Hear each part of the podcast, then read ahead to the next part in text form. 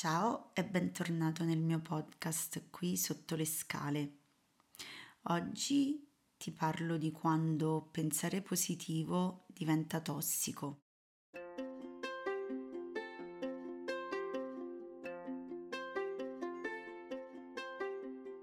Siamo abituati al pensiero positivo come qualcosa che ci aiuta a uscire da uno stato emotivo faticoso e ehm, in qualche modo quindi ha una spinta buona, appunto positiva, ehm, per poter stare meglio. Um, ma dipende da come viene espresso e da come viene usato uh, il pensiero positivo. Um, ci sono situazioni in cui il pensiero positivo eh, c'è che cercare di guardare alla, dal lato migliore delle questioni faticose, eh, non ci pensare, fai qualcos'altro, ehm, eh, pensa a ciò che hai e non a quello che manca. Ehm, ci sono molti mantra, no? Che io stessa uso eh, per me e per le persone con cui lavoro e che mi chiedono aiuto.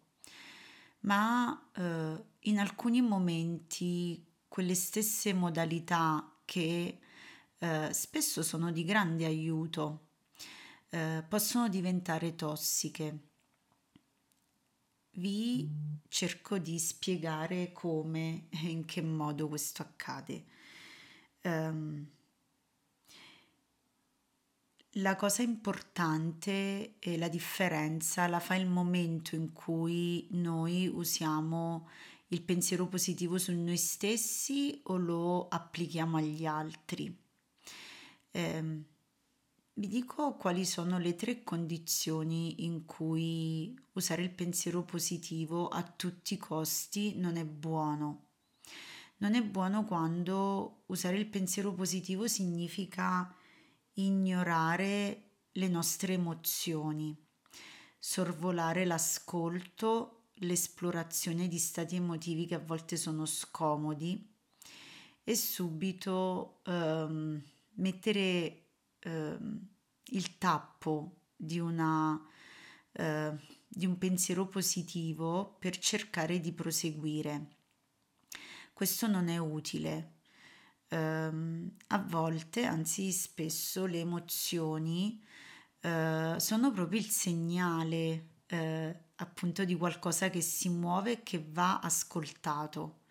Quindi se proviamo rabbia, tristezza, ehm, se siamo spaventati per qualcosa, abbiamo paura o siamo in ansia, prima è bene che noi conosciamo cosa ci sta accadendo e solo dopo aver trovato la radice da cui ha preso eh, mossa quell'emozione, allora poi potremo in qualche modo utilizzare alcuni spunti del pensiero positivo per poter procedere. Ma ignorare l'emozione eh, è una cosa che non è buona per nessuno. Così come mh, mm, Un'altra situazione in cui non è poi così conveniente usare il pensiero positivo ad ogni costo è quello di utilizzarlo su noi stessi um, per cercare di apparire forti e controllati in ogni situazione. Quindi quando diventa una negazione della nostra fragilità, della nostra vulnerabilità, eh, questo um, ci eh, rende distanti dagli altri. Eh, l'altro coglierà una discordanza tra quello che noi diciamo, perché ci stiamo sforzando di avere un pensiero positivo, e quello che invece stiamo provando a livello emotivo. Eh, il nostro non verbale parla sempre, sia il tono di voce che il comportamento fisico e, ehm, e poi la voce è già un elemento del corpo, è qualcosa che ha a che fare col corpo, quindi eh, fare troppo a lungo il gioco di dire che stai bene quando non è così, ehm, non solo ehm, ti porta probabilmente a negare il tuo stato emotivo e quindi a fare un po' quello che già vi ho detto prima, ignorare, ma non comunicarlo agli altri crea una distanza. Ehm, il contatto profondo con l'altro avviene nel terreno sdrucciolevole ma vero della vulnerabilità e quindi negare la propria vulnerabilità nelle relazioni significa ehm, non concedersi un soddisfacimento adeguato del nostro bisogno di intimità e di appartenenza.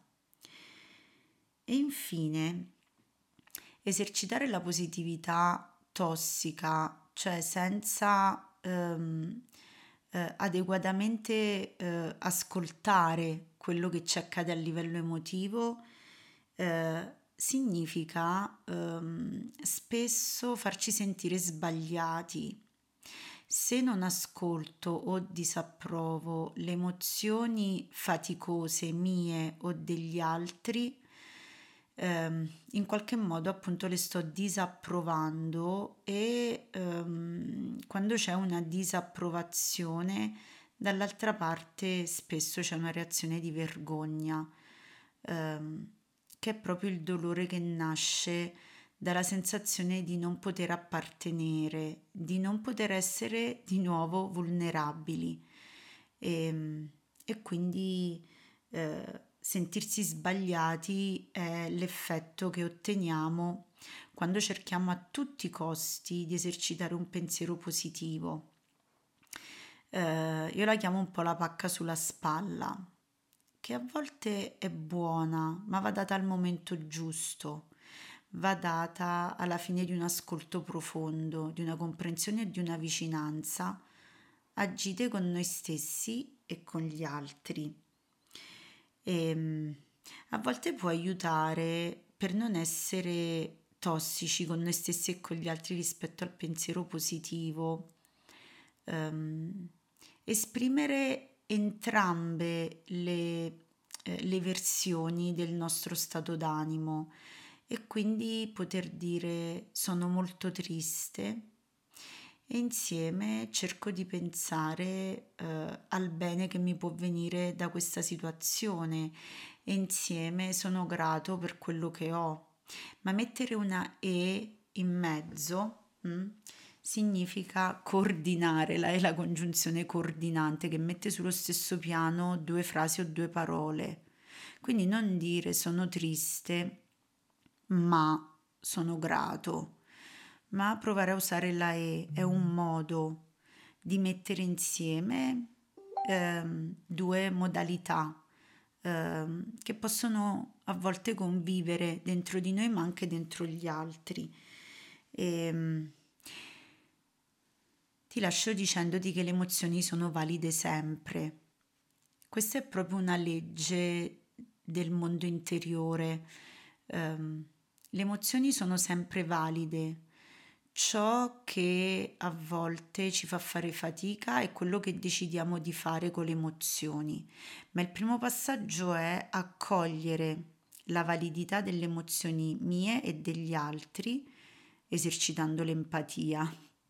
E eh, solo successivamente, eh, anche a livello temporale, eh, si può decidere cosa fare di quelle emozioni e più ci saremo ascoltati, più avremo ascoltato l'altro, più saremo consapevoli in quello che decideremo di fare rispetto all'emozione nostra o degli altri.